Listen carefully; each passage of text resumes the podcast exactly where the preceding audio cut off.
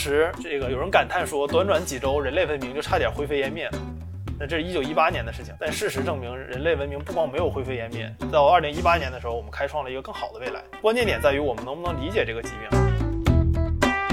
闲和闲暇是不一样的，闲是说你在忙的中间有一段是空着的，你这段你要歇一会儿，这叫闲。闲暇是我这一段我就什么事儿都不用做，我就是没事儿待没事儿我待着，就东北话嘛，有事儿办事儿，没事儿溜达，我溜达呗。这个地方的生活已经被击溃了，但是击溃之后还要活下去，那么他们就是那些活下去的人，就他们可以什么都干。它是一种非常后现代的叙事，就是它已经有一种无意义的意义。你不会觉得东北是神话，神话是不魔幻的，只有现实才是魔幻的。就是努力是为了有一天不努力，然后奋斗是为了有一天不奋斗。但我觉得这是一种非常自我麻痹的思想。就本质上，对于一个创造者来讲，就是说你要一直保持在一个接受不确定性的状态。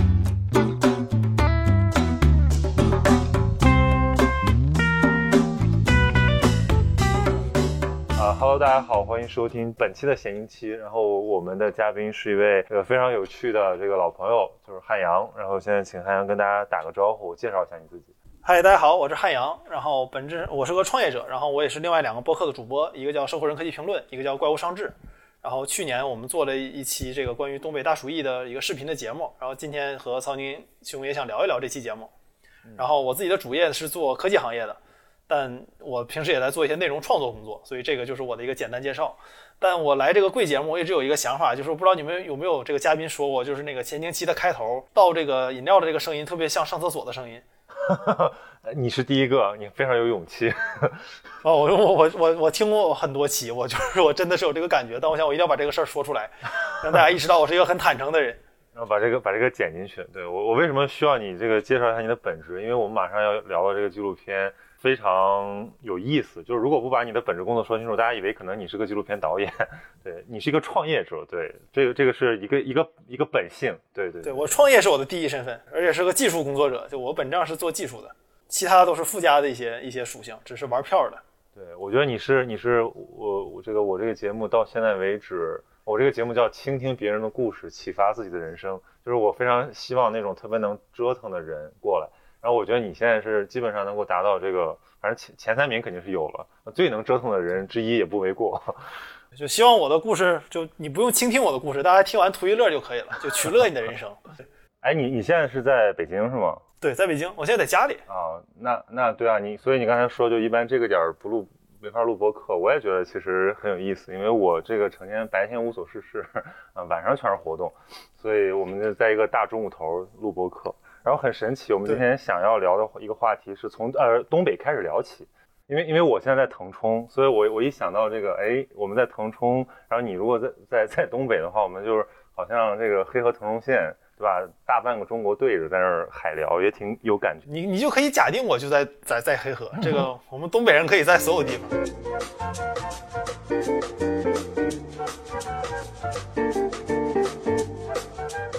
那我们从哪开始聊呢？呃，我们这期其实最开始是想聊东北这个话题，然后但因为东北这个话题，其实像我之前各位听众可能听过，像我们和子飞鱼也聊过，就我一直在聊各种东北嘛，所以也是想这一次换一个视角去聊东北。因为你们拍了那个纪录片嘛，就是那个微纪录片，我想大部分你的那个呃听众应该也都看过，因为我觉得确实是一个像有些弹幕里面说的，就是做到了他们想做而没法做到的事儿，呃，用一种非常个体的视角，然后去。把旅行和历史人文的这个内容给串联起来，然后，所以我其实最大的好奇就是说，我想知道你们这种主创团队在创作这个片子的过程中的一些感受，比如说你们的初衷，然后以及你们做完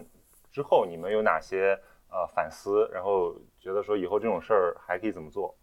呃，可能有些听众朋友们你你们还没看我们那个节目，我可以先简单介绍一下我们做这个系列节目。嗯，这个系列节目叫《拯救东北一九一零》，讲的是一百一十一年前的东北大鼠疫。当时我们做的时候，其实是一百零九年前的东北大鼠疫。当时想的是趁一百一十周年做一个节目去聊一聊这个事情。然后当时正好赶上疫情了，所以我们这个就拖了好久，花了一年的时间才把这个节目去年十二月份上线。其实我们是前年的十二月份就想做这个节目了，然后稿子啊什么的已经二月份就准备好了，春节的时候。但三月份要去之前就赶上疫情了嘛，这个后面的故事大家都知道了。为什么当时想做这个东北大鼠疫的故事呢？其实是这样，东北大鼠疫的这个事件本质上是一个对现代中国影响特别大的事件，但它又是一个不太广为人知的一个事儿。像我们现在说中国嘛，一般都会说我们有个传统就是皇权不下县。那如果我们有一条分界线是传统中国和现代中国，或者说这条分界线就是所谓的近代中国，那我们觉得这个过渡期其实就是说，那我们如何改变了这个皇权不下县的模式，变成了真正的现代国家，一个真正的主权国家？经常有人会讨论说这个共产主义和资本主义的区别嘛。但如果我们拿另外一条分界线来比，就是现代国家和非现代的国家，主权国家和非主权国家来比的话，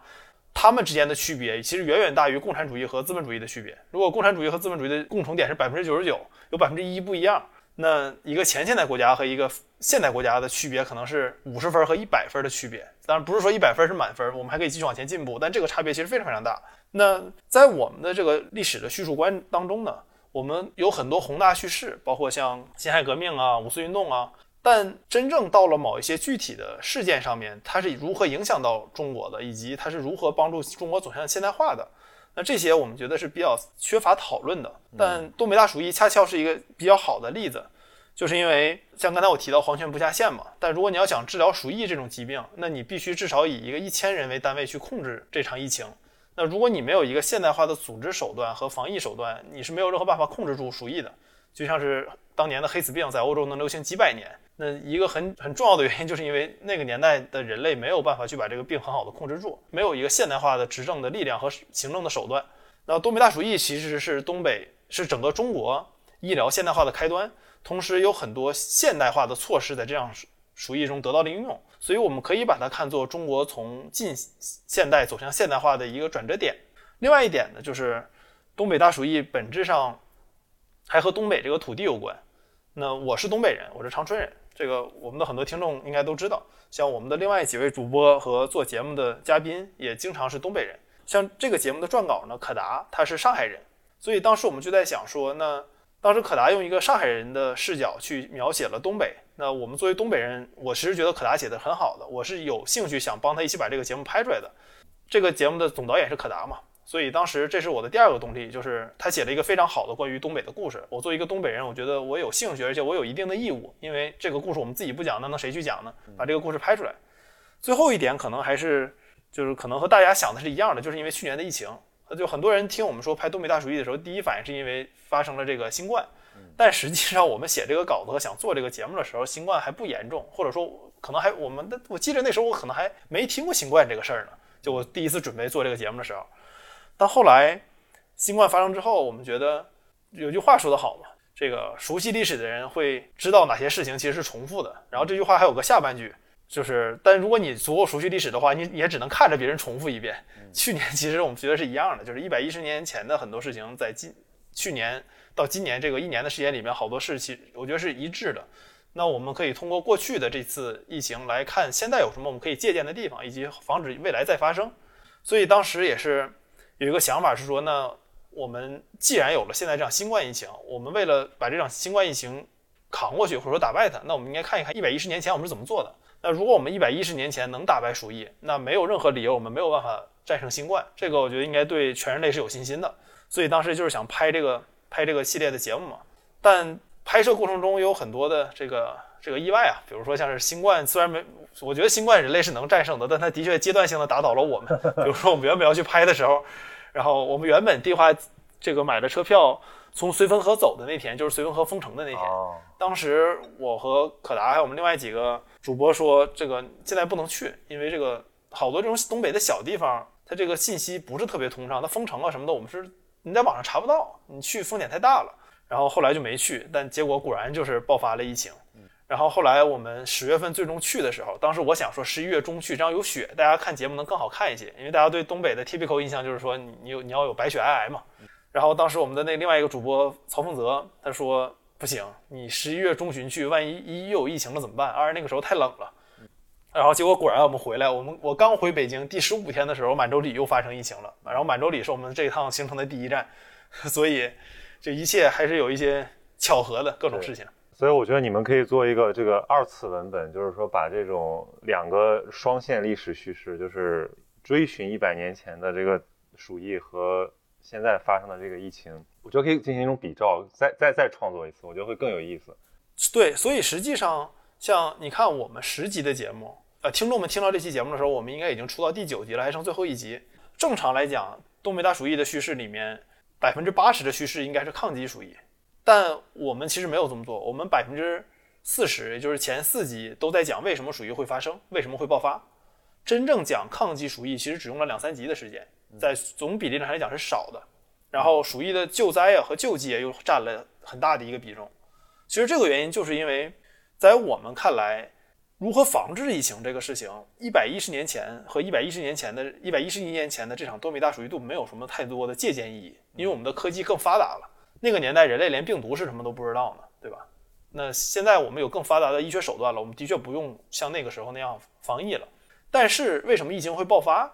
这件事情是很类似的，包括像是当时国际之间的博弈，然后东北的特殊情况导致鼠疫最终的爆发，以及为什么会有鼠疫。那这些东西是我们现在可以借鉴的、可以学习到的，甚至再过一百年、再过五百年，我觉得我们人类依旧能去学习、能去意识到的。嗯，所以我们就加大了这个鼠疫爆发的比重。就我们第三集的时候，就就有朋友在弹幕里留言嘛，说怎么还在讲为什么鼠疫因为铁路而爆发？嗯，那那其实归根结底就是我们觉得，与其探讨我们如何打败鼠疫，那其实这是个爽文的结构。但你要是真想好好讨论这个事儿，更应该聊的是为什么鼠疫会爆发，为什么是东北，为什么这么快的就扩散？对，那其实简单来说，结论很简单嘛。第一个就是鼠疫是第一场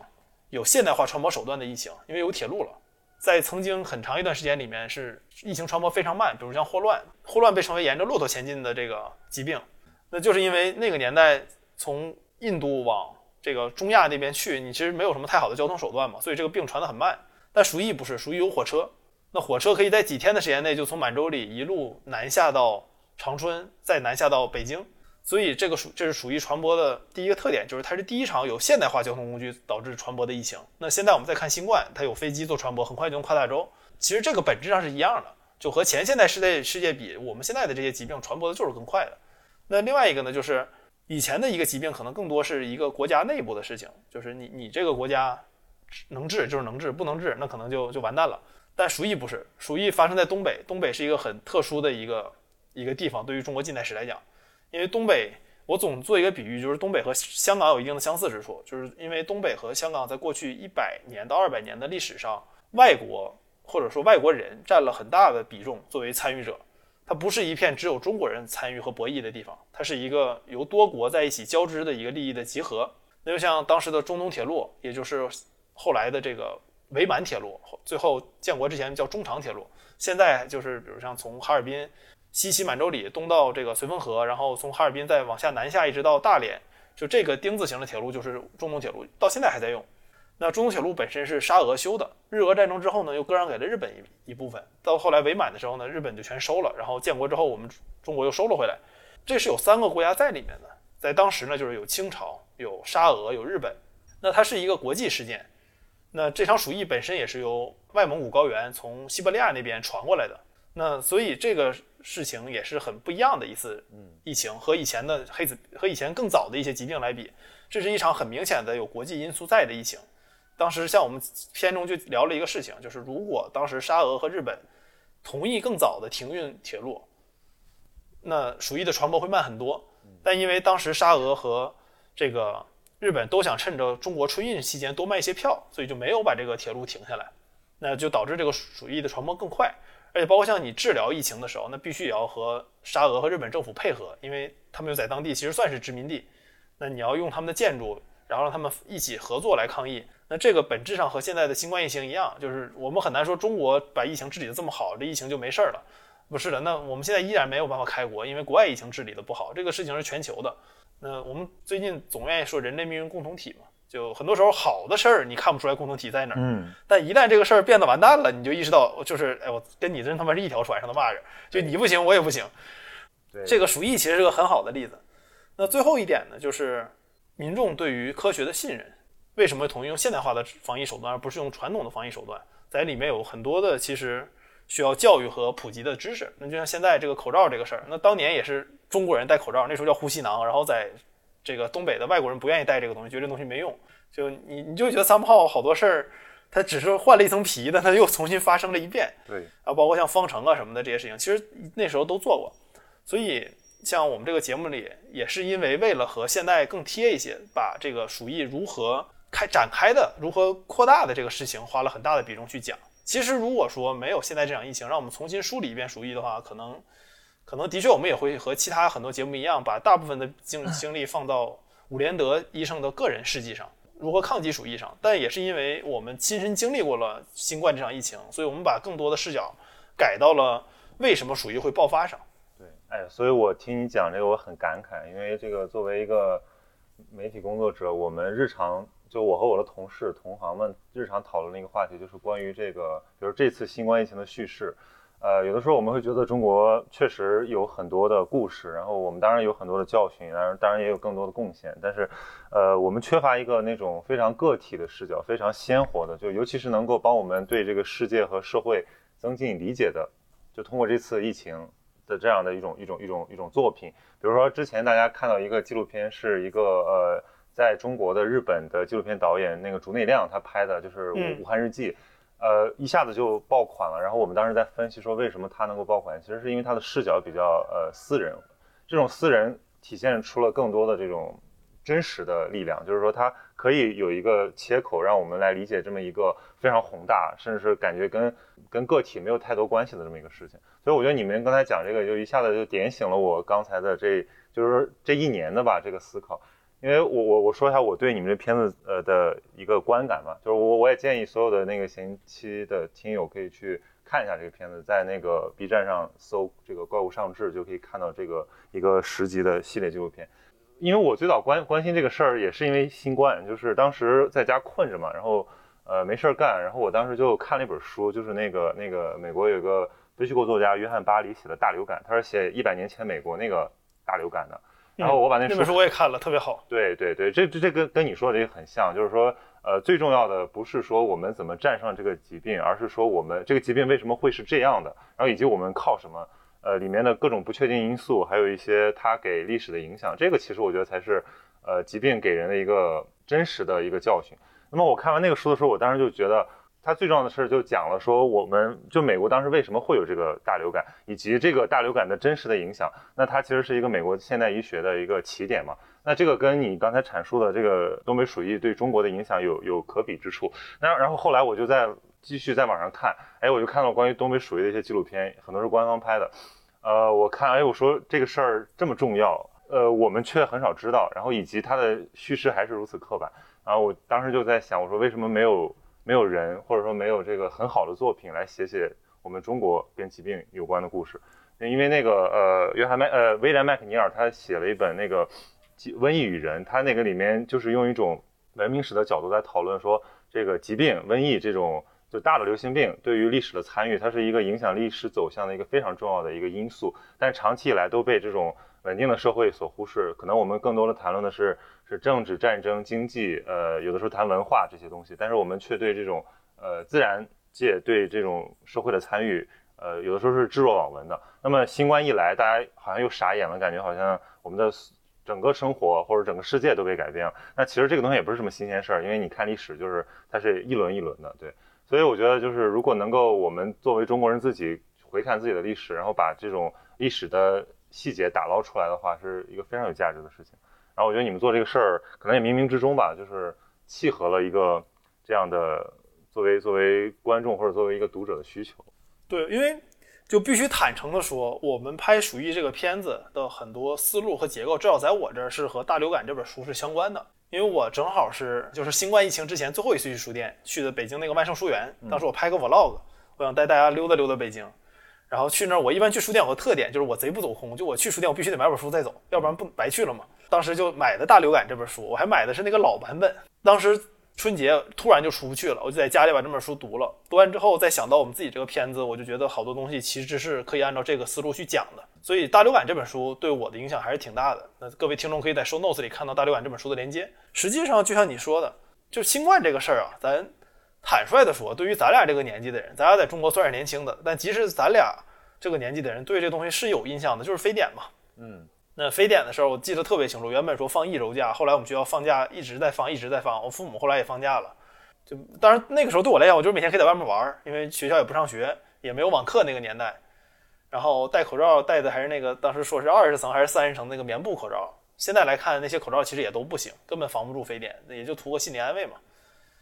那这个是我们有印象的，但我们人为的选择了忘记的，因为这个对于小孩来讲，可能我们还不是太记事儿，只是记了一些相对快乐的回忆，就是你突然在家能放假了。但对于很多大人来讲，这个的确是个不好的回忆，就是人类会选择忘记很多事儿。就你小时候很多很让你很烦心的事儿，你可能选择忘了，你选择留下这些你有印象的事情。那一个群体也是一样，这个群体会选择忘记一些事情。这个不管我们是中国还是美国，那美国你说它疫情上一次猪流感的时候，它也有嘛？对他吸取教训了吗？我觉得就对也没有。是啊，对，就是这个这个事情，实际上对于我们来说是一个很常见的事情，就我们会选择忘记很多事儿。但如果我们能想办法能让大家不要把这事儿忘得这么彻底，那其实就是有帮助的。对于这个事情，因为本质上我们对这些东西害怕的都是恐惧嘛。就这些疫情不会让人类灭亡的，但我们不知道这个事儿。就像大流感那本书里有有一段话，我特别印象特别深，就是当时。这个有人感叹说，短短几周，人类文明就差点灰飞烟灭了。那这是一九一八年的事情，但事实证明，人类文明不光没有灰飞烟灭，到二零一八年的时候，我们开创了一个更好的未来。关键点在于我们能不能理解这个疾病，能不能知道它会发生什么。就一旦你知道这个事情，那好多事儿就不恐怖了。比如说像现在，就前一段北京又出现一两例的时候，大家就不怎么害怕了。就我很明显的感觉出来，大家知道哦，我该戴口罩，下一步会什么样，大概多久之后这个事情可以解除，那我们心里就有数了嘛。那如果说我们去年的这个时候，大家心里头都有这个这个想法了，那其实疫情就没有我们想的这么恐怖了。但问题就在于说，这个事情还是会忘的。其实我们以最乐观的态度估计，这个事情可能十年后还会被人忘记。那我们能做的其实就是，那如果有些人不想忘的话，我们我们给他提供一些资料。那像东北大鼠疫这个故事可以提供的，新冠我觉得短期内可能还很难做成像东北大鼠疫这样，因为一是这个事情还没有结束。二是很多事情离得特别近的话，反而没有办法很好的把它讲述出来。就这，这其实是一个挺复杂的一个一个历史哲学问题。就是说，有的时候真是这个只缘身在此山中啊，就是因为我们就在活在这个历史过程中，我们其实看不清这个阶段到底在一个长时段历史上意味着什么。就是我我我总是感慨，我说，比如我现在在云南，我待在这个地方，我完全感觉不到这个地方就是这个时代在发生着汹涌的变化，什么新冠，就是我也不看国际新闻了，我也不我也不打开网络的话。那问题是，这个世界确实在变。可能有一天，当我走出这个地方，我突然又发现，说我我们的生活已经可能在某种程度上彻底被改变了。我又老举一个例子，我就说，对于现在，比如说，呃，刚刚三四岁的小孩，在在我们现在长大的这个孩子来讲，在他们童年的记忆里，可能他们默认了所有人都是戴口罩的。然后这个东西的普遍性就好像是说人要穿衣服一样。然后我不知道这个东西会在他们 长大以后，呃，在他们的潜意识里面留下什么样的呃痕迹。但是我我总觉得这个其实是。一些非常细枝末节，但是可能影响深远的东西。但是我们作为生活在这个年代的一些每个个体，我们缺乏把握的能力。那这个只有就是说，呃，拉长一段。比如说像那个呃大流感，那也是呃八九十年代的作品，那也是过去一百年了。那作者去当时那个那个巴黎去找材料的时候，他发现哇，原来大家对这个事情的印象是这么的模糊，然后甚至是很多都是错误的。那我觉得其实就是说，我们对历史的态度，在有的时候真的不是说历史就是一个完整的真相，然后你把它挖掘出来，然后摆在那儿，摆在博物馆，摆在书里，然后就会被后人接受。其实有的时候我们遗忘的东西，比我们记住的东西多太多了。对，所以像我们在做《鼠疫》这个节目的时候，我自己很追求一个事情，就是整体感。嗯，很多人在拍《鼠疫》这个事情的时候，比如。B 站就那你可以，它是个十五分钟，类似于一个文在寅复仇记一样的爽文。嗯，就他从浴火焚城这种电视剧里面找一些片段，从游戏里找一些片段，把这个事儿讲一遍。当然，他讲的知识其实都没什么错，也不会瞎编。但问题在于，这个故事不是整体的故事。很多事情如果不从整体视角去把握的话，那你是把握不准的。所以我们当时做鼠疫的时候也在想说，那我们要提供给观众一个整体感，就我们要告诉他这个东西为什么发生，为什么能防治住，它的结果是什么，它带来了什么影响。这种整体感很重要。就我自己在很多时候，我也刻意会追求这种整体感。就当我在研究一个新领域的时候，我我特别不喜欢只看一个剖面，就是说这一件事是什么样，我一定想知道这件事的来龙去脉是什么样。因为就算我没有办法把握整体，但是让我有整体感，这个事情对我来讲，当然可能是我个人追求，我觉得它是很重要的。所以在鼠疫里面，我们也是有这个想法，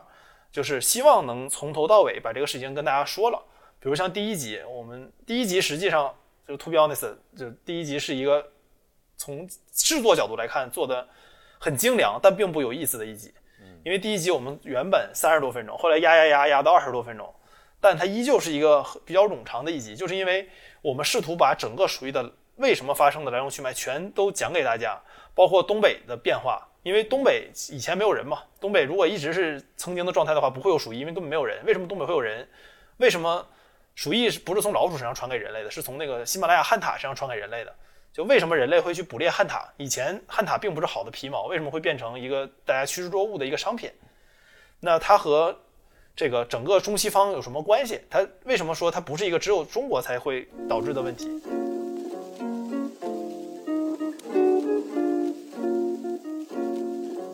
对我觉得你说这个历史感特别好，因为说到那个我们要讨论的东北话题，就是之前你跟你在其他节目里讨论到，就是比如说你，我觉得其实有一个观点特别有启发性，就是你觉得你对就是东北人自己，或者说从一个长历史的角度来看，这个现在所谓大家讨论的那个东北衰弱，其实没有那么多的呃伤感，或者说没有那么大的那种惊奇，那种那种呃好像在哀叹的感觉，因为东北从来就是一个它得源于各种偶然性，然后并且。东北人一直有这种流动性的传统，所以因为我我所以我就切到我这次的一个主要的问题，就是所谓的这个新东北叙事。因为因为我之前呃还好我是一个去过东北的人，就是我在我很小的时候，这个也不知道很在学生时代吧，有一次东北的漫游，所以我我对东北是有切身的感受的。然后后来呢，就是又又有很多这个东北的朋友，那我会对东北有一个感性的认知。那通后后来我就。接触到这个所谓大家现在对东北的这个刻板印象，就是因为什么共和国长子的衰落，对吧？这个是显然那些呃标题党非常爱用的。那我会觉得说，我们是不是可以有一个理解东北的呃新视角，或者说我们去呃用一个像你讲的比较整体感的角度来把握一下？所以那次我们在讨论的时候，我我觉得我说也可以跟美国的袖带做一呃在一些纬度上做一些对比。那比如说说到这个东北，就是你刚才讲的它。如果不往近代史追溯，那我们可能无法理解为什么东北是这样的，包括为什么会发现发生鼠疫这样的事儿。那如果我们现在在讨论东北的话，只是看到东北的什么呃房价崩盘啊，什么经济增长这些东西，然后只是在感感叹这个情况的话，那我们就没办法找出东北未来的方向。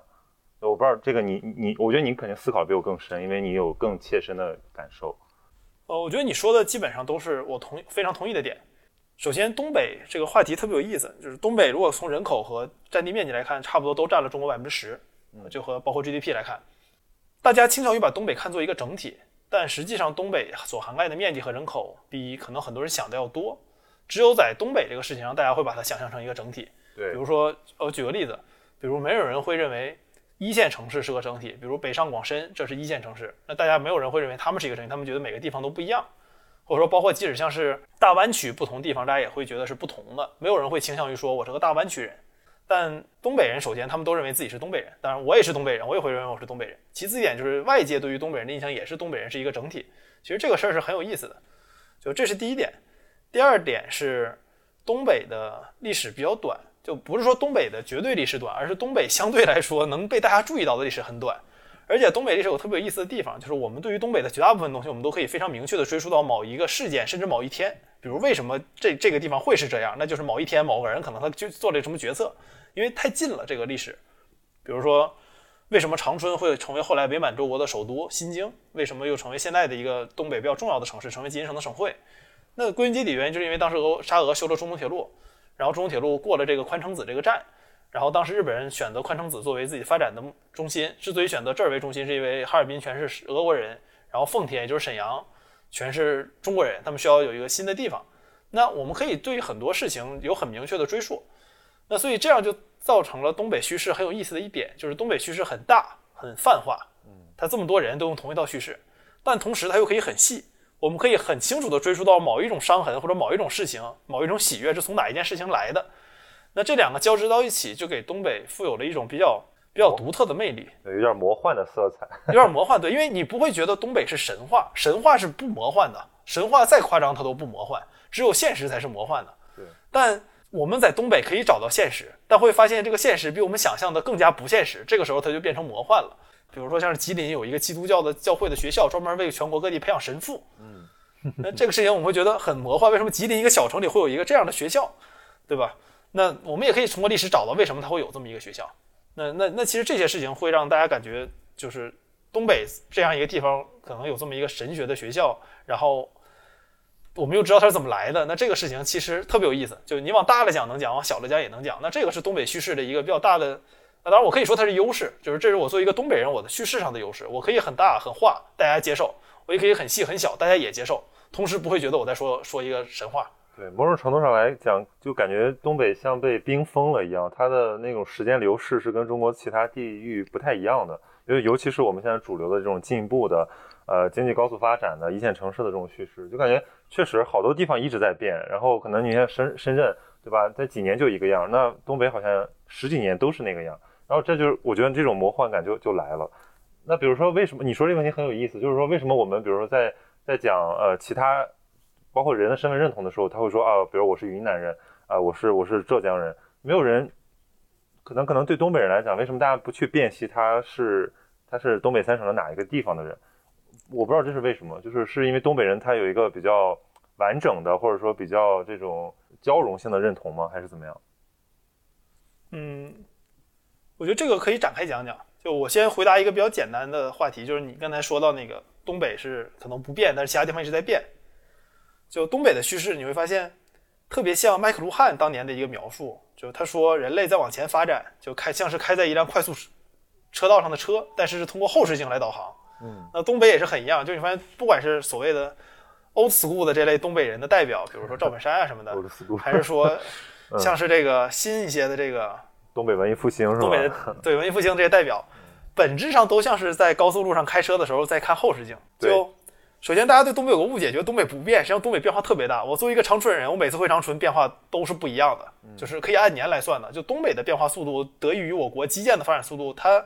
绝对速度是很快的，它可能相对速度会比其他地方慢一些，但横向的绝对速度来看并不慢。像我从长春出来已经快十年了。这十年里面的长春的变化，很多时候是我想不到的，包括每年会有不同的变化。其他地方其实也是一样，但这个时候为什么我们觉得东北变化慢呢？是因为我们很多时候在是通过回溯过去的东北来看待现在的东北。这个时候其实就像是在看着后视镜开车。即使是新东北叙事的这些人，他也是在回忆东北过往的一些事情，或者说回忆过往的事情延续到今天会是什么样子。比如这个故事的主角，很多时候经常可能是一个父母下岗过的这个。学生这个学生的故事可能是发生在现代的，可能是发生在二零一几年、二零二零年的事情，但他们影响他们的事件本质上是一个上世纪九十年代的事情。那一旦进入到这种视角下的话，会发现东北的叙事一定要扯上过去，但很多地方，比如我在讲深圳的时候，我可以不扯上过去的去讲的。那这个是东北的一个呃，不能说是历史包袱吧，但的确是它会有的一个叙事上的特点。这个就像是你说的，很多人对东北的印象是感觉东北不变。那就是因为绝大部分叙事语境中东北是不变的，但其实并不是东北本身不变，只是这个叙事语境下它没有变。嗯，然后第二个话题就是你说东北人的这个认同，就首先东北这个概念本质上是人为塑造的概念，就是如果我们像说以前说东北是满洲，嗯，那满洲在清朝刚入关的时候是很小的一块，从沈阳的柳条边一直到长白山。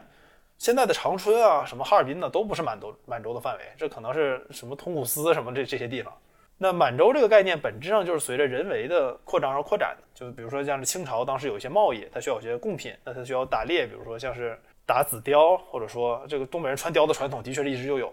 然后要挖这个人参，然后要捞河蚌、采珍珠，就它会相当于推着人们往更远的地方去走。那所以东北这个概念本身就是人为逐渐扩大出来的，它是一个。过去三四百年里面人为形成的概念，这个概念形成之初呢，人口特别少，所以导致这个概念总是来回变的。比如像哈尔滨，一百一十年前的今天，哈尔滨是吉林省的，根本不是黑龙江省的，如果我没记错的话。但是哈尔滨现在是黑龙江省的省会，包括像是呼伦贝尔什么这些地方，满洲里那以前也是东北的嘛，现在是换成内蒙古了。所以东北频繁划分的省级区这个区域，就导致东北人。没有什么特别刻骨的一个自古以来的一个认同感。那你往述回历史，说我就是地道黑龙江人，你们吉林人都不行，对吧？但你往回溯一百年，可能你就是吉林人。所以东北东北很难出现这种情况，说我我我就是哪个地方的人，因为我这个地方就是一直在变的。这些行政单元、这些地理概念，可能就是一百一十年前才才有的。这是为什么我们拍鼠疫一大另外一个话题就是探讨东北呢？就是因为鼠疫这个事件的确和东北的塑造是有关的。那另外一点就是。东北话本质上是相当于北方官话的一种，它和北京话都是北方官话的一员，所以在东北，我我我一个吉林人，我到黑龙江去，我到满洲里去，语言畅通是吧？没有，对我语言是很畅通的。我我落地满洲里的时候，听到满洲里的人说话，我就感觉这就是我老乡。我知道口音可能有些细微差别，但我知道这个人就是我老乡。我认他是老乡，他认我是老乡，这两个事儿是都是可以的，就不会有人觉得说我是个就是外来人啊什么，不会有人这有这种感觉的。所以这样就就导致东北之间人口流动下不会有什么特别明显的排外感。那这个就是东北的一个一个特点。基于这个特点，所以让东北人愿意承认自己是东北人。那有可能过了三五百年之后，东北也会变得像其他地方一样。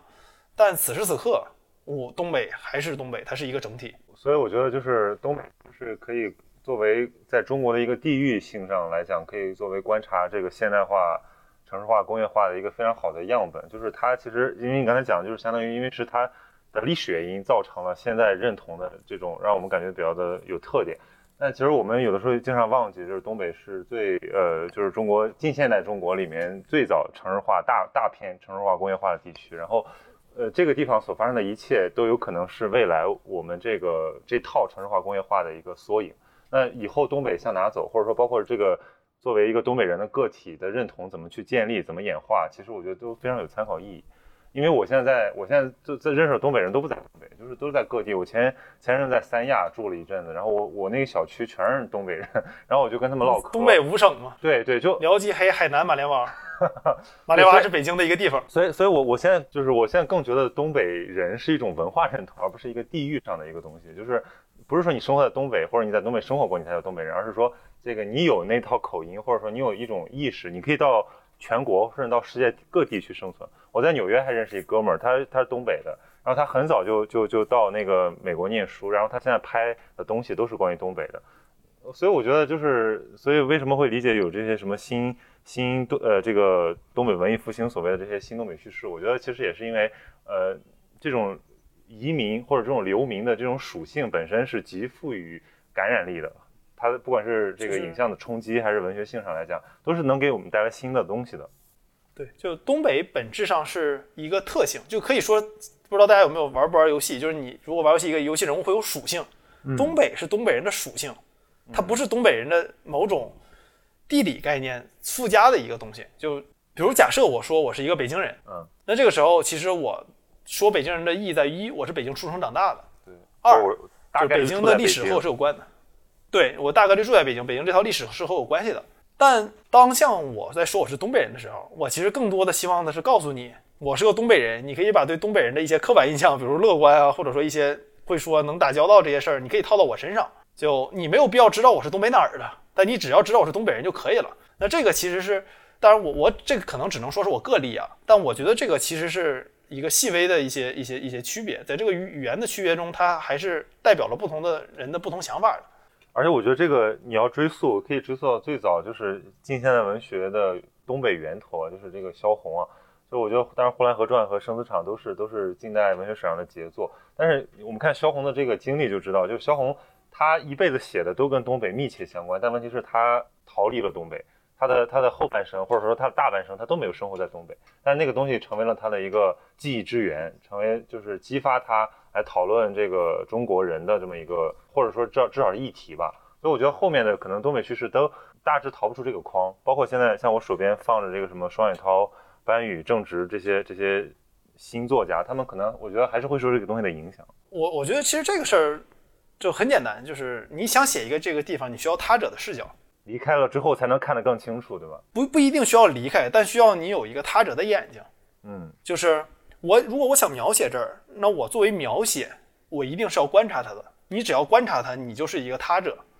那不管我是不是离开了东北，当然离开东北让你先天更容易作为一个他者，还是我在身处东北，那本质上这个新一代的东北叙事的文学都是作为他者的眼睛在观察东北。但这个情况下，我觉得其实就很正常。就我也很难想象一个人如果完全不用他者的视角观察东北，只是在简单的写一个故事，那这个故事和东北是可以没有关系的。其实，因为这个只是一个人的故事，这个人他可以在北京发生这个事儿，可以在上海发生这个事情，可以在杭州发生这个事情，这个是无所谓的，因为这只是一个你在某一个地方发生了一件事儿。当只有你去观察为什么这个地方会发生这件事儿的时候，这个地方的哪些特点导致这个事情发生的时候，那这个故事才是东北的故事，才和这个地域有关。但你一旦这么做了，你就已已经是一个他者的视角了。我觉得这个是写作可能没有办法去规避的一个一个一个事情，就那也没办法不是一个他者。但我觉得这个就大家坦然接受就可以了。这这让我想起来，就是我我去年在广州，对吧，在这个湿润的南国遇到了一个呃东北作家，呃，也是个很年轻的作家，他叫金特尔。他来广州分享一个他的新书嘛，他有一个所谓写东北的，呃，东明那本书我翻了翻，就它里面。就我们聊的时候，他他说了一个东西，我其实还挺感兴趣的，就是他说，因为他还住在沈阳，好像是对，然后他说现在东北呢，他观察到这个年轻人的心态，呃，就是那么两两两个状态，就是说，首先能走的都走了，比如说，比如像你一样，对吧？你已经东北是你的故乡了，那很多人他都是东北人在外地生活，那么留在东北的人，他说无非就是两类，一类呢是比如说进了体制内做公务员的，呃，有一个非常稳定的饭碗，过着一种小市民生活，还有一种呢就是说他已经。他想走可能出不去，或者说他就是觉得，怎么说呢？就是金特用的那个话讲说，就是这个这个地方的生活已经被击溃了，但是击溃之后还要活下去。那么他们就是那些活下去的人，就他们可以什么都干，可能会无当一阵子无业游民，或者摆个烧烤摊儿，或者开个 KTV，或者什么直播红火的时候就去做做主播，反正能弄点钱就弄点钱，反正能有点事儿跑哪待一待就待一待。然后他就说那种状态。哎，他的这种描述让我突然感受到，就是说这是一种新型的文化形态，就这个不是我们，就是说八零后、九零后啊，我们在这个中国的城市、小镇或者是农村长大的那种固有的叙事，它是一种非常后现代的叙事，就是它已经有一种就是无意义的意义，所以我我会觉得说，不知道你的过，你有没有这种这种体感，就是说这种，呃，因为东北过早的卷入了这种很复杂的这个，就是你可以说阶层的变化吧，就是说它的分层。或者说它的历史扭曲在一起，让大家发现，哎，出现了一些奇异的人的生活状态。我我觉得我可以这么形形容金特说的这个事儿：东北人有一大部分还留在东北的东北人是有闲暇的时间的，闲暇才是一个很重要的区别。嗯，就是因为闲和闲暇是不一样的。闲是说你在忙的中间有一段是空着的，你这段你要歇一会儿，这叫闲。闲暇是我这一段我就什么事儿都不用做，我就是没事儿待没事儿我待着，就是东北话嘛，有事儿办事儿，没事儿溜达我溜达呗，对吧？就是东北人是有这个闲暇的这个，因为东北物价也不高，你按平均工资来看，其实活的还还算可以，他是可以有一一大批人有这个闲暇的这个能力的，不管他是一个金链子大哥，还是一个东北烧烤摊的店主，还是一个做直播的一个人，他们是有闲暇时光的，嗯，这样就决定了他们有时间从事创作，不管你说是喊麦也好，还是说你去。这个录抖音、快手也好，还是你你你做直播也好，你一个人如果完全没有闲暇时间，是搞没法没法搞这些活的。当然，对你你整就东北话，你整不了这景，对吧？就是因为你你要有闲暇时间才可以。东北恰巧是一个闲暇时间自古以来就很多的地方，因为比如像这个种地，东北的好多大绝大部分这个地是一一一季一年一熟，对，冬天就没事干，大部分的时间只能憋家里唠嗑，所以这个东北人口才普遍好，是吧？呃，也是因为如果你口才不好的话，你没有办法和人好好交流的话，你当年闯关东你活不下来，是因为你需要互帮互助嘛。那其实是个被选择的过程，幸存者偏差。但反过来来说，就是既选他东北作为历史原因选择了一批。有这种能力的人，反而他又通过他的自然属性加强了这批人的这种特性，然后后来又通过历史再一步强化了这些人的这个特性，所以就导致，当然这个可能也是我东北人的刻板印象，但就让我觉得东北是国内少数有一群非常有闲暇时间的人，然后他们有很大的创作欲望，能做很多事情的地方。因为一般来讲，有闲暇的地方都偏热带，就对偏这种地方活得非常简单。东北是比较少数，因为一些历史原因导致一群在寒带非常冷的地方的人有很多闲暇时间的 的一个一个一个区域，所以像这个世界上对其他寒冷地带人，大家觉得他们说话少，但东北是反面例子嘛？东北人并不会让人觉得说话少，这很特别。你想想，就是包括比如西伯利亚，然后什么德国、北欧，就是他们那边，就是说，你说从地域性的角度来讲，他们孕育出的文化。一般是比较苦大仇深的、严肃的，甚至是冷峻的。可是东北，比如说东北诞生了他们的喜剧特色啊。当然，我说萧红那个东西非常苍凉，就是说，但是我觉得东现在东北就是像你说了，哎，它的这种文化质感好像让大家觉得是一种是一种轻松的，或者说一种啊，可能透着一点点荒诞意味的这样的一种呃积极的心态的东西。我有一句话，就我总说，就是忧伤隐藏在每个东北人的骨子里。就我我这么说，可能是非常的武断，以及只能代表我和我身边的一些朋友们。但我我觉得我说这句话，在东北来说不一定是什么错的。东北的所谓的乐观和很多很多事情，其实是一种就一种消解。嗯，就比如说东北人常说，你跟你妈说我买个自行车，你妈说我看你像个自行车，我想买个球，我看你像个球，对吧？就东北东北人的很多笑话其实是愿意消解的。这个或者说用现代化一点来讲，我们说的就是专业一点，我们愿意解构一些事情。对，就东北的解构主义非常就是说干干嘛呢？干嘛那么严肃呢？说干嘛那么严肃呢？对对。就是你，你和比如说在东北，一个你你你二十岁，你和一个八十岁的人聊天，你可以像你和你兄弟一样的说话方式，是不会有人觉得有什么问题的。就是因为东北人并不严肃，而且东北这种不严肃带来的后效果就是我们愿意消解和解构很多事情。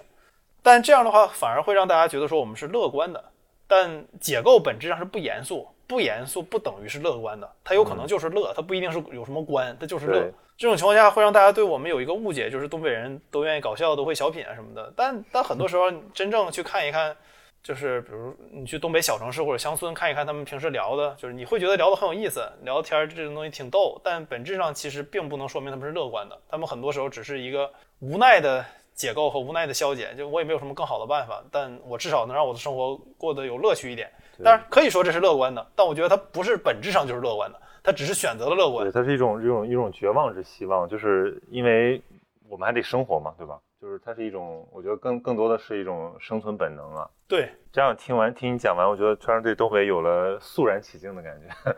也也不是，就是东北还是挺大的。我去年有一大感觉，就是我我就我总说自己是东北人嘛，就像咱们这期节目里聊的，去年我在开山屯儿，就是中朝边境一个小镇待了一周，每天和那人打交道。然后又从东北从上到下跑了一圈儿，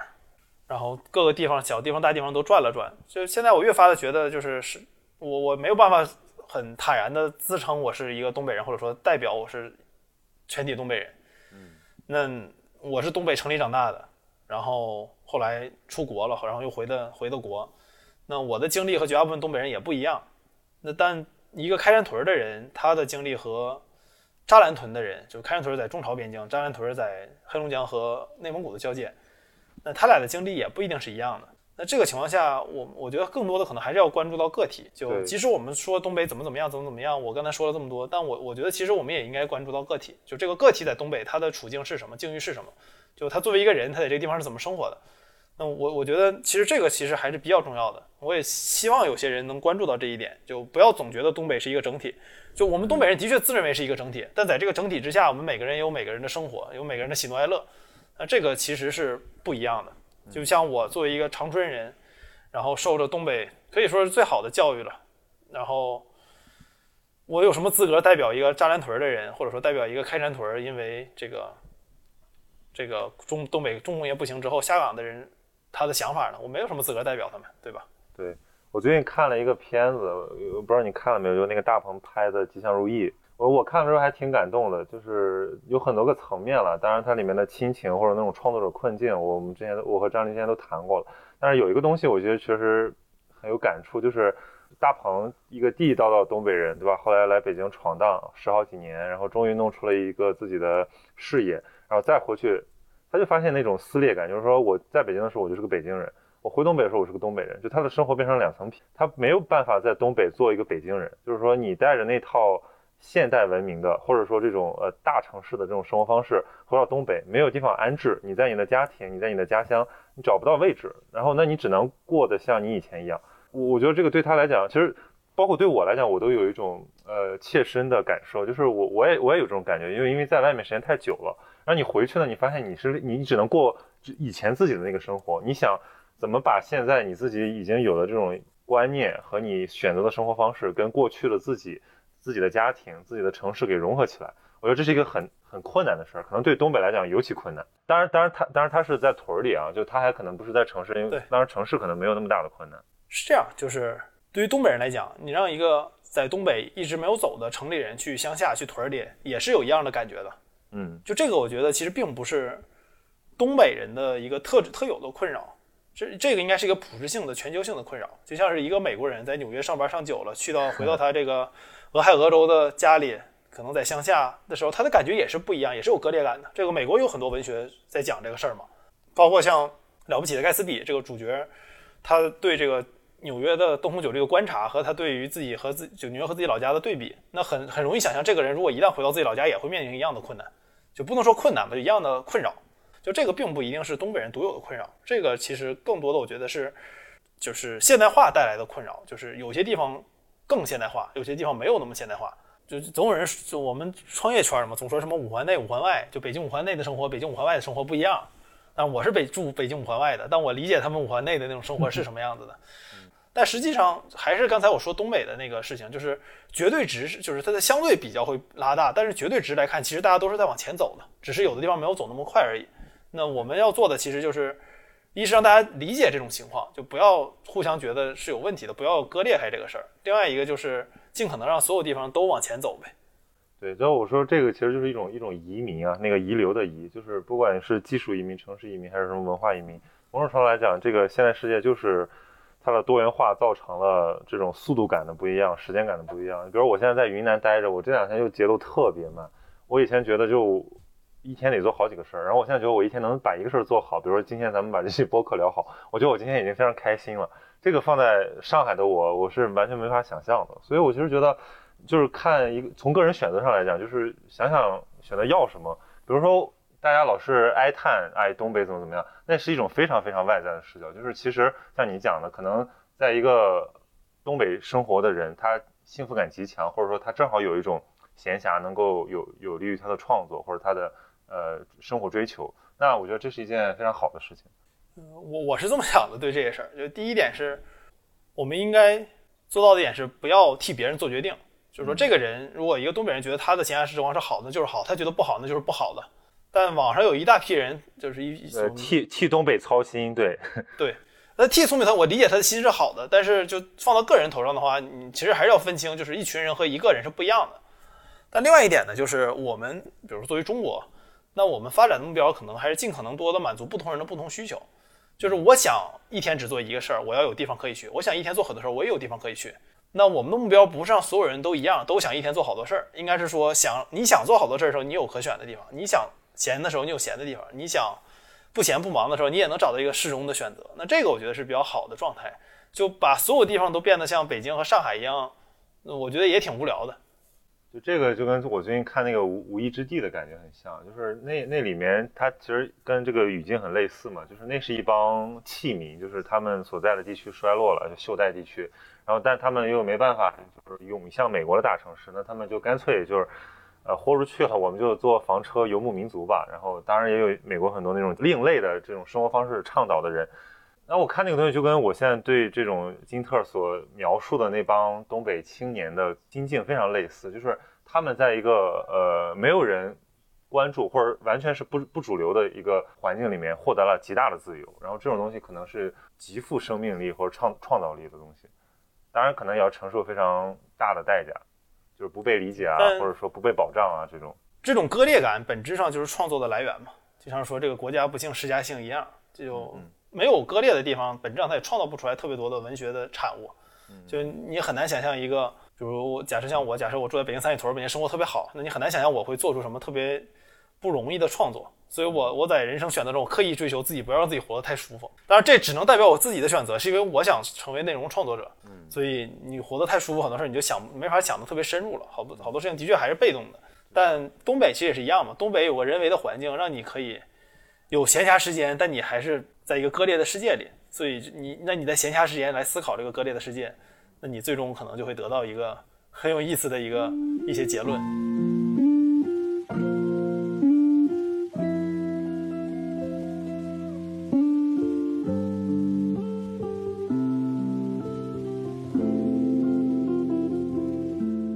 所以所以顺理成章就说到你的这个个人选择上来讲，就是我觉得我一直觉得就是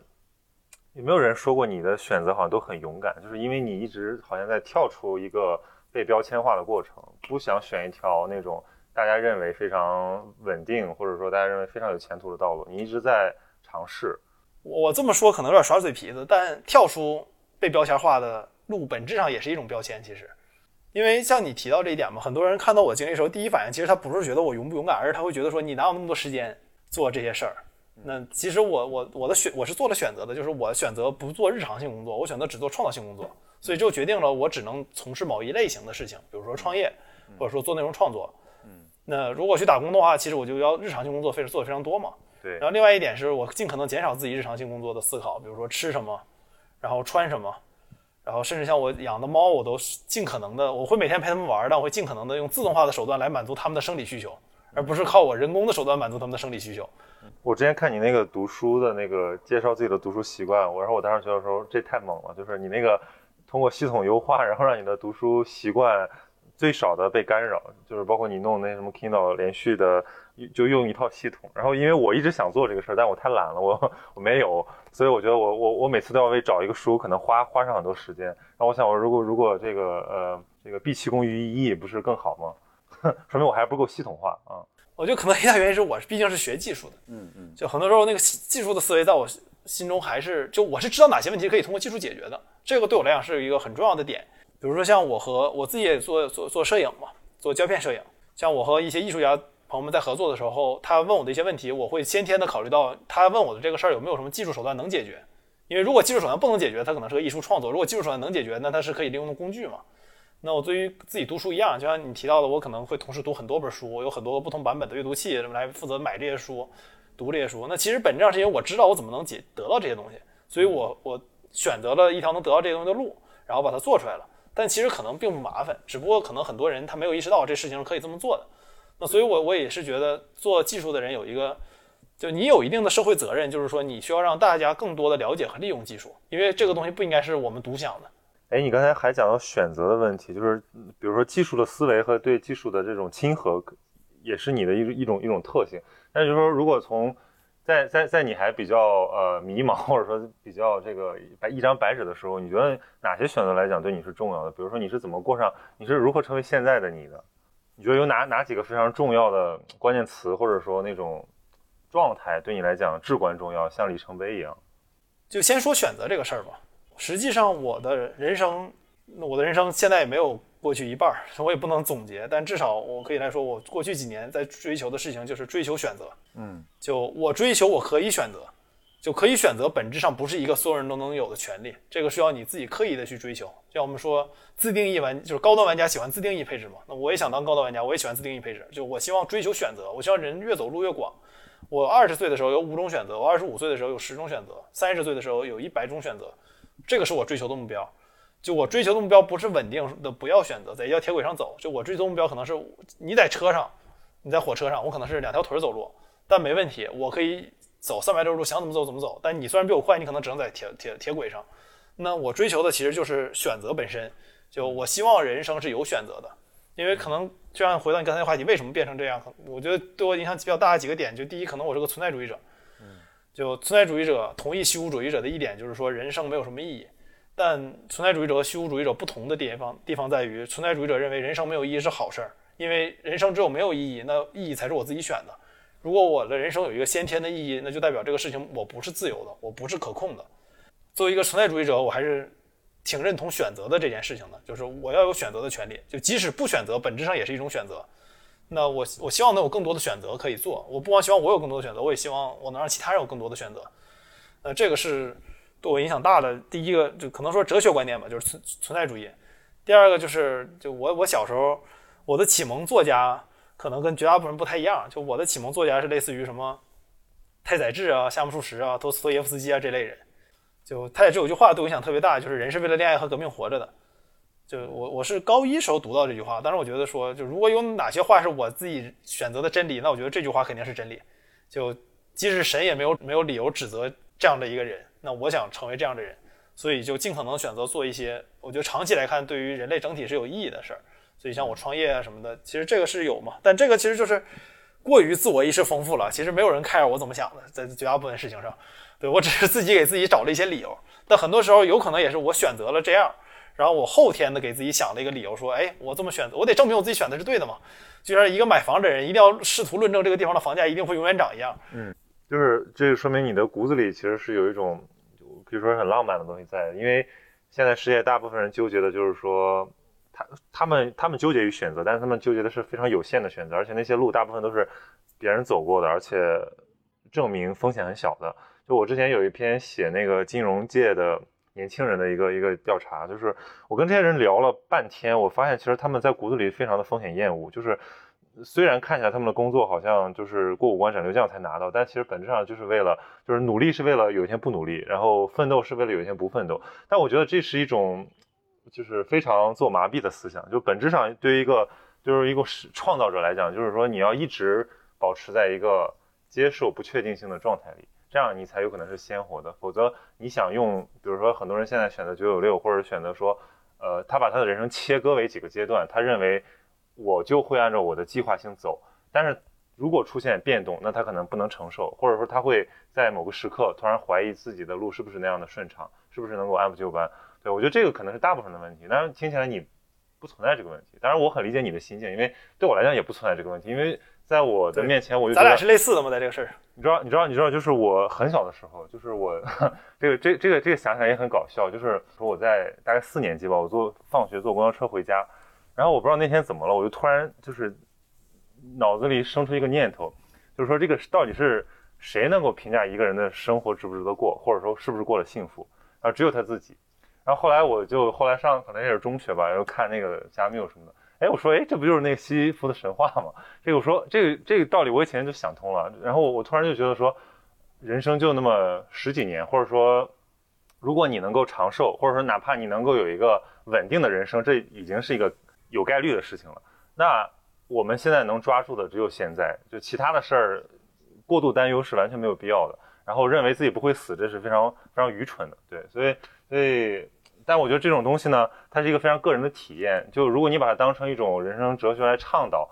就反正从我自己的选择来讲，我以前喜欢大谈特谈，但我现在就变得比较收敛。我我反而开始总结，就是说我为什么是这样的。我先理解了自己，然后再去观察别人。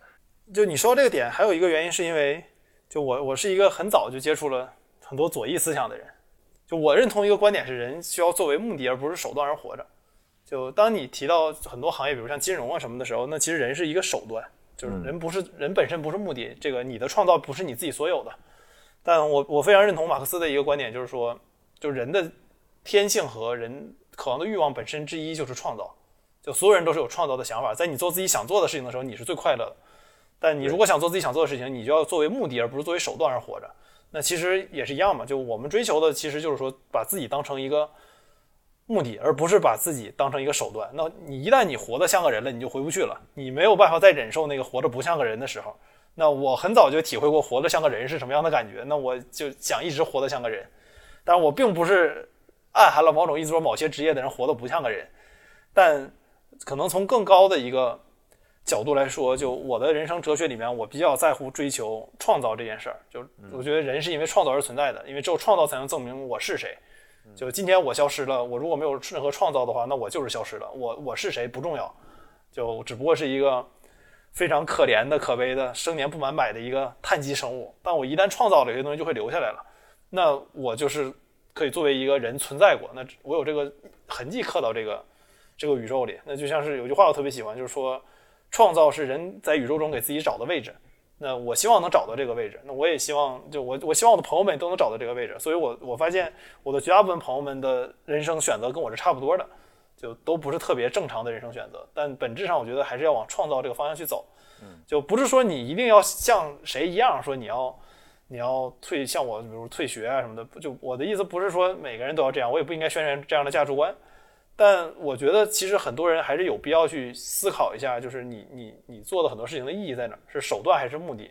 但当然，这个事情其实可以读《资本论》，就很多事情已经被很很多人已经讨论过了，我也不用再讨论一遍。但其实归根结底，就是手段还是目的这个事很重要。就是你做的这个工作，只是你是个手段还是你是个目的？这个这个事情，我觉得是需要思考的。就可以结论不一样，但我觉得不能不想这个问题。对，那还有一个问题，我就更好奇，就是对你的，就是因为我觉得你一方面有这种，包括刚才讨论的技术，就是我觉得你有比较强大的理性思维，但同时我能感受到你那种非常澎湃的一种一种呃，类似于道德道德直觉或者道德激情一样的东西，就是就你觉得在你的这些选择过程中是主要能驱使你的那个东西，它来自于哪？主要我能驱使我的，那可能主要是对于吹牛逼的渴望吧，就是。就是我我知道我做这个事情，我做完之后，我我是我可以很自豪的说这个事情是我做的。那很多事情就这种虚荣心驱使了我，就是这个我觉得也得坦率承认一下。就包括像小时候我做的很多决定，那就是因为我觉得这么做的话，可能我比较在意外界的眼光。当然现在不这么在意，但小时候的确可能更在意一些。我我我觉我觉得这个很正常，而且这个可能就真的是一个非常呃一个有效的一个自我激励。对，但时间长了以后，也自己也意识到了，就是我做这事儿我是真快乐。就当我在创作一件事情的时候，我是真的很快乐。那这个东西我不用跟别人分享，我自己快乐是我自己的事情。那我希望继续能收获到这份快乐。那这个是一个很强的动力，但归根结底还是在于，就是你的驱动力是什么？就我们创业者总愿意，就就，但是我这个我就说的通俗一点，就我们这种创业逼总愿意洗脑的一句话，就是你早上起来的时候你想做啥？就你做的事儿是不是你想做？能不能支撑你？比如说这个十二点睡，早上六点钟起来，你要是你想做的事儿没有办法支撑你做这个事情的话，那你你是你是没有办法有动力一直在做一个事情的。那所以很多时候，之所以你觉得像我这样的人，我们既然很理性又很。有这种道德的这种冲这种冲动和一些事情，其实关键也在于我们需要一个动力来支撑起我们一直在做的事情。就我的这个理性什么的，全是在服务于我这这股动力的。就这股动力很重要，就是你为什么要做这个事儿？为什么你想做这个事情？就像休谟说的，这个理性不过是激情的奴隶。我觉得对创业者来讲，可能更多的是他内心的那种渴望。但是我觉得创业者，不知道你你有没有感受，好像创业者给人的感觉也不一样。就是你觉得有的人他真的是更多的是一种，比如你刚才讲到的左翼思想、道德激情，就这个东西是对他有激发的。但是我为什么我我我感觉我看很多创业者，我觉得他可能还没有那种非常道德层面的追求，就或者说他追求那个东西是非常可见的。哦，我我我这个事情可能我说的非常的偏见以及这个刻薄，但我觉得绝大部分。创业者并不会因为他是个创业者，他就比别人高一等。嗯，他就是一个创造者，不是的。就创业和创造本质上是两个事儿。就绝大部分人创业只是为了挣更多的钱，或者说自己想当老板。就我见过很多这样的，就嘴上不管说的什么大的理想、大的梦想，最终归根结底还是就是自己在公司待着不爽了，想想当个老板。但是很多这样的人做着做着，发现的确这个事儿没那么简单，他就找到了自己做这个事情的意义。嗯，但有有我我最开始也是嘛，最开始我创业可能有一些很多想法，但最后归根结底还是找到了做这事儿的意义，才能一直坚持下去。但的确有很多人，可能他就是就和他上班没什么区别啊，他就是只不过是换了一个打工的模式，然后从给这个公司打工变成给资本打工，给资本家的人格化身打工，就就这个事情不会因为他是创业就有什么变化的。那创业者很多时候自我感动的时候会觉得说，我这个创业者我怎么怎么地，我觉得没有的。就创业归根结底，你能不能挣到钱，其实还是说你给社会创造了多大价值，社会只要回馈你一小部分已经很多了。但你要没有为社会创造价值，你你你也没有任何存在价值。你作为创业，因为你打工其实也是一样的嘛。但很多创业，其实你归根结底，他们还是一个做生意的思路，也不考虑创造价值。其实就是说我能不能通过某些地方低价买进、高价卖出挣点钱什么的，然后做这。但这种人，你他又会满口说了自己的梦想，你就觉得他很虚伪，然后进而感觉整个创业圈都是这样的。那的确的确会是这样的，就很多人可能就是。这样对创业有一个不好的感觉，但我觉得这个事儿也正常，因为的确有这种人存在。就我们不能把这种人开出创业者这个创者级吧，对吧？就像开除人籍似的，因为他们也是这的的确在创业呀。创业这词儿也不必要太神话的。就我觉得有几个词在我国被特别神话，像创业，然后艺术家。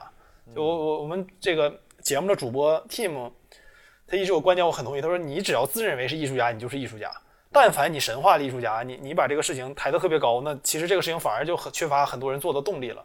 创业这个事儿也是一样，就是你可能在打工，但你但凡做自己在做的一些事情，你要觉得它是个事业，那它都是创业。那你好好活一辈子，我觉得还是个是还是个挺大的事业呢。那那也可以算一种创业，就不能只觉得说一个人开了公司融了资，拿了风险投资才是创业。那你这样神话它也不太好。其实，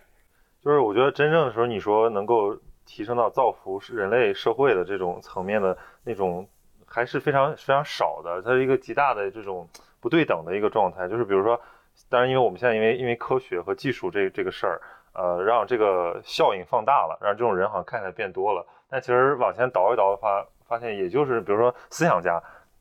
某种上某种程度上或者说教育家，对他们能够创造观念，然后观传播观念，然后以此来改变社会，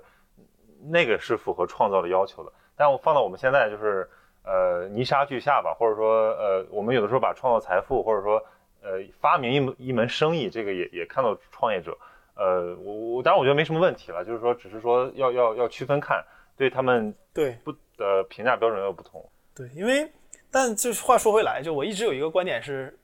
包括像你提到做艺术、做文学和做技术创业，其实它是有区别的。技术创业者就包括整个做技术行业，其实它是有一定劣势的，因为对于技术上，最好的最好的技术推进的手段就是今天你发明一个新技术，明天这个技术就被人踩到脚底下，换了个更新的，就技术是很难传世的。嗯，所以我也我也很尊敬很多搞搞技术的人，就是因为他们在做的很多东西实际上都是速朽的，是不可能永远传下去的。就像乔布斯说，他做的苹果电脑终究被拉去填海，但拉塞特他们在皮克斯做的东西能传世吗？其实是一样的。就是对于技术来讲，最好的办法就是你得抱着一个受难者的觉悟才行。就是你你做了很多东西，应该抱着它被很很快被人替代掉，然后换成更好的，然后再被人替代掉的这个这个觉悟，你才能真正的把这事往前推。如果你总想着说我做这个事情，我希望它怎么怎么地，然后永远的传下去，做技术我觉得不能这么想。所以我也是觉得，作为创作者来讲的话，做技术创作和人文创作还是有这个区别的。不是，但是我觉得。我觉得，我觉得高级的人文创作者他也有这种自觉，像韦伯讲的嘛，就我们的思，我们的所谓学术思想，无非就是一个垫脚石，我们只是为了唤起更多的新思想。因为，因为本身你说创造是为什么？就是为什么人觉得说创造的价值、价值地位最高？我觉得还是对，就是我们作为一个速朽的生命，对于永恒的那种渴望。那我们总想说，哎，我们这个东西，比如对我来说，我说如果我写一本书，这个五十年后还有人看，那我觉得就死而足矣，对吧？但问题就是说，你那个五十年之后有人看，人家会创造出建立在你这个东西之上。我不，我没办法期待那个东西是永恒的，因为我觉得进入到现代，就是这个东西已经被敲掉了，就上帝死掉了，我们已经否定了永恒，我们只能说追求一个阶段性的长价值吧。哎，那你现在找到的路径是什么？就是比如说表达自己，或者说创造的渠道。你觉得哪个是你擅长的，或者说是你可能这些年要关注的？我我觉得首先还是要摄入的足够多。嗯，就绝大部分人的问题不是他不知道怎么创作，他是摄入的太少了。你读了什么？你看了什么？你走过哪些地方？你有哪些思考？创作这个事情本质上它是一个出口，就是你摄入的足够多之后，你一定有这些东西想说。那到时候你肯定是能选择一个自己喜欢的渠道和喜欢的媒介的，但前提是你的摄入要足够多。就我很难想象，如果我当时没有休学，我是按部就班的工作，那我到现在或者按部就班的上学，那我能不能做播客什么这些事儿？我觉得是不能的，就因为我我没有缺乏这个环境做输入和缺乏这个环境做思考的这个这个长时效的这种思考。那我觉得，如果一个人想创作的话，最好的办法还是先摄入，就你吸收了多少东西，才决定你能拿多少出来。因为大部分东西是会被你忘的，少部分东西你留下了，你越积越多，你终有一天你觉得这些东西你也想把它说出，你有些新的想法了。所以，我我觉得归根结底最重要的还是在于你输入了多少。你你对于绝大部分人来来说，你可能，比如你看书，你你一周会看一本，还是一年看一本，那是不一样的嘛。那我我自己是这个经历，我也是花了好久，然后就一几年之后才一五年之后才开始有慢慢越来越多的创作欲望，越来越多创作欲望，到现在就比较丰富了嘛。就是因为我觉得过去几年收入还是挺多的，嗯，那很有可能我输出几年之后，我觉得收入又不够了，还要再再停几年再输出，这个也是有可能的。或者像十年后，我看我现在输出的东西都太傻逼了，这个是更加可能的事情。不，这是必然的事情。对，这我这我非常赞同。就是我我今天上午还在感慨，就因为我在我在我在准备那个石黑一雄的一个讲稿，然后我就在那个书店面前逛悠，我就在想说，为什么有这么多人，他们竟然如此轻薄的，就是轻就是写了书，对吧？这这东西能叫书吗？就如果他们看的足够多。他们就会保持沉默，然后他们会说这个东西太好了，我先去读吧，然后我去我去阐释理解，就有有一一就是所谓的什么人类文明思想宝库，那个宝库真的，我觉得真的就是一辈子也看不完。那就是说你遇到什么你就抓住什么，然后比如说如果你实在觉得对吧，有一些盈余了，有些溢出了，然后你做一点点微不足道的表达，其实我觉得就是已经非常非常好了。但是现在因为我觉得大家还是就说了太多，你看的太少，或者说。呃，吸吸收了太少，然后一一一堆垃圾，然后一堆人在一堆垃圾堆上，然后还在找营养，那这是一件不可能的事情。可是面临的一个纠结就是说，如果暂时不红怎么办？或者说就是曲高和寡怎么办？那我觉得现在也可以接受吧，就是至少在短期之内，我觉得至少它的就没有给我造成那么大的这个精神上的负担，或者说这种那个占据太多时间精力，就我的输出只是我输入的一个副产品而已。对，其实其实是这样的，就很多人总把输输出当成一个很困难的工作，但实际上它是个副产品。就你输入是个很简单的事儿，所以输出也应该理论上没那么难。但很多人可能没有真正输出的时候，他就会觉得输出是个很困难的事情。那你输出几次之后，你就意识到，哎，这事儿一点也不难。对，因为我觉得这个现代世界给给给这个人制造出一种幻象，就是好像在某个瞬间，你觉得这个为人生的前路无限可能，但是走着走着，你发现其实就那么几条路，然后走着走着，你发现其实你走的那个路也是也是也是被注定的，或者说就是你其实是有有命运这个事儿的存在的。就为什么人越大就会容易越保守或者喜欢谈命，就是因为我们确实要对抗一些靠个体的。这个生命力和自己的这个心智无法对抗的东西，我们必须承认这种东西是存在的。就是哪怕我们是真的很笃定，我们有信仰，我们要追求自由，但是我们可能依然在某个瞬间被被击溃，就是这种概率是是有的。所以，我我就在想，就是说我我我是不是要坚信，就是说我的这个路越走越开，我我我我是不是应该就是先铆住一个东西？呃，比如有很多这种披着科学化外衣的这种这种这种信条嘛，比如说什么一万小时理论。就说你在一个事儿上扎根足够久，对吧？那你就会喜欢那个事儿，你也会成为行家，甚至你可能被人认为是天才。那这个里面有很多偶然性。那我最近在看石黑一雄，石黑一雄他年轻的时候他就一直想当一个摇滚乐手，然后我就想起来，哎，很多作家其实最初的那个这个事儿根本不是这个。比如加缪以前觉得自己应该成为一个导演，成为一个一个一个一个记者，一个战地记者。然后那个什么帕慕克最早想当个画家。那我就在想，就是说他们其实是机缘巧合走上写作的道路的，但因为某些这冥冥之中的东西，可能就是说这个真的是适合他，他写了一辈子。你看到了一个创作者这么四五十年的创作周期之后，就非常感动。然后这个感动不仅是因为他的坚持，我我更更感动的就是说他们好幸运啊，就是说他们能够有这个机会来施展自己的天分，并且他们真的认可这个道路。所以我现在就在想着这个，就是说我我我到什么时候开始，我应该。做减法就是开始划呃扒拉一下这个手头上可能的选择，说，哎，我就我就这么十几年的寿命，呃几十年的寿命，我我应该去选个什么，然后我就扎下去，然后矢志不渝。呃，我的思路对这种事情，像我们公司做很多事儿，就是先把自己逼到极限，然后自然就知道哪些事儿该减了。嗯嗯。就像我现在做的种类，像我也不会做很多东西，虽然你看我做博客做视频，实际上我就做这么几种了，都其他东西我也不做了，因为我发现我自己没有那个时间，没有那个精力。嗯。包括像。以前我都试图所有的我的创作我都从头包到尾，比如说不管是视频的剪辑也好，还是音频剪辑也好，但现在我会试图把很多东西让别人朋友们一起做，就我不会都做，因为我发现这些事情我可能做的没有他们好，效率没有他们高。嗯，反正我自己的在这事情思路是，你把自己逼到极限之后，就知道自己更擅长哪部分了。这个事情你一下可能就知道了，知道了之后，那你现在把自己逼到了哪几个事儿上？就至少在创作这个事情上，我意识到，比如说像是对于音乐什么的创作，我就不太擅长，我也不要试图努力这个事儿，目前。就短时间内不要考虑这个事儿，然后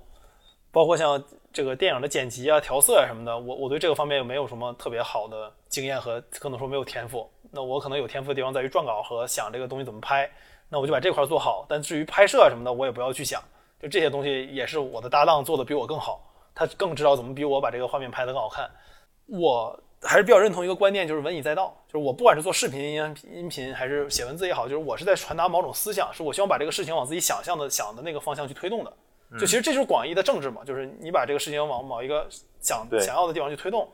包括像我们做熟艺也好，做节目也好，本质上都是希望把这个事情做出一些改变的。嗯，那这个是我的一个动力。就我发现这个事儿没人记住，我需要记录下来它，这是一一个动力，很大的动力。就是我希望当一个档案，以后的研究说它有可以研究的。像我们售后人可以评论，经常采访一些。人，我采访他们的时候都跟他们说，你要想象一个十年后的人来听这个节目会是什么感觉？嗯，就是因为这个东西，我不想追求时效性，我就是想让它成为一个档案，可以留下来。但另外一方面呢，在很多里面，我又希望我这个事情，我希望能推动它往前走一走。比如说我在写一些文章，像我写前一段写了个关于无人机的文章，那本质上是因为我是干这行的，我希望把这事往前推，我希望告诉大家这过去是什么样，下一步会是什么样，我是有这个往前推的想法的。那所以这两个是我比较大的动力，就我看到一些网上很有意思的亚文化的时候，我想记录下来它。然后在另外一方面呢，我看到一些事情之后，我想把它往往我想要那方面推，我也会往前去推动它。我们今天身处今天的中国，有一个点是我觉得比较激动人心的，就是中国基本上所有行业都可以重新被做一遍，不管这个行业是多有传统、多有历史的行业，我们今天都有机会把它重做一遍，就是因为新一代的青年长成了之后，有很多事情是会产生很大变化的。对你，你可能今天如果是个美国的创业者，有些东西你只能服从原有的规则，但是在中国来讲，就当然这可能是我的过于乐观了，但。我的感觉是很多行业，包括绝大多数行业都值得被重新做一遍，这里面都能把它往前推得更好。比如说像是即使是新闻行业最近兴起的一些国内的一些媒体，比如像晚点啊什么的，就我们这个行业的，我觉得做的都比老的更好。对，那有很多东西是可以值得重做一遍的，包括像就是很多传统行业，甚至比如我朋友在创业做装修，就是感觉传统装修做的特别特别不好，他觉得这个新一代的青年人应该忍受不了那种传统装修，连个自流平都流平不了，对吧？那这这些事情，我觉得是我们今天的一个机会，就正是因为它不好，才有我存在的意义。它要全是特别完美、特别好的，那也没有我做的价值了。对，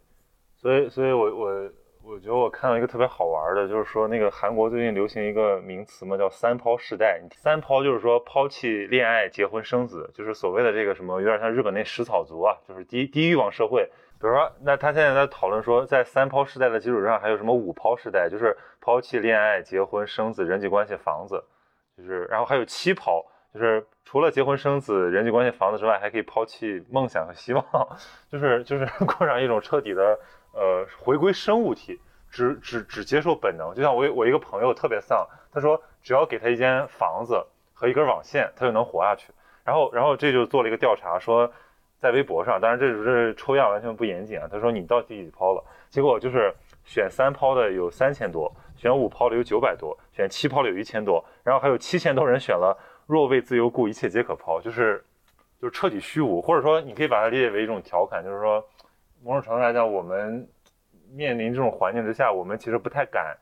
不太敢，不不太敢想要什么东西。像我们刚才讨论的刚才那一切，可能在某些朋友那儿听来，就是说。说你们这站着说话不腰疼，或者说你们这怎么怎么样，觉得我们是一帮妄想狂之类的，都都都很有可能。对，但是这个社会就是这么构成的，我们还得跟他们共处。对，其实但我觉得归根结底，他要应该连网线一起抛。我刚才听你在讲这段话的时候，觉得就你还在留着网线，你就还是有这个欲望的，要不然你应该连网线都不要。那个向彪说的话嘛，说这个敢于不占有，说在在现在世界里面生存，他原话我怎么说的，我我我忘了，就是反正那意思就是说。因为我们讨论这一切东西之后，我们有什么能够有这种建设性的一种生活方式嘛？然后我就在想，对啊，为什么是敢于不占有呢？其实因为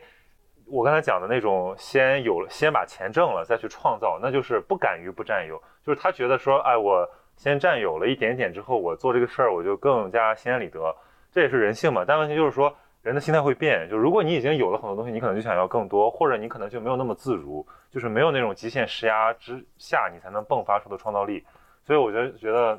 敢于不占有，这个敢重点不是不占有，而是敢于。我觉得你说那个很对，敢于是很重要的，就是被动的承认和敢于还是两件不同的事儿。我还是同意敢于的这个思路。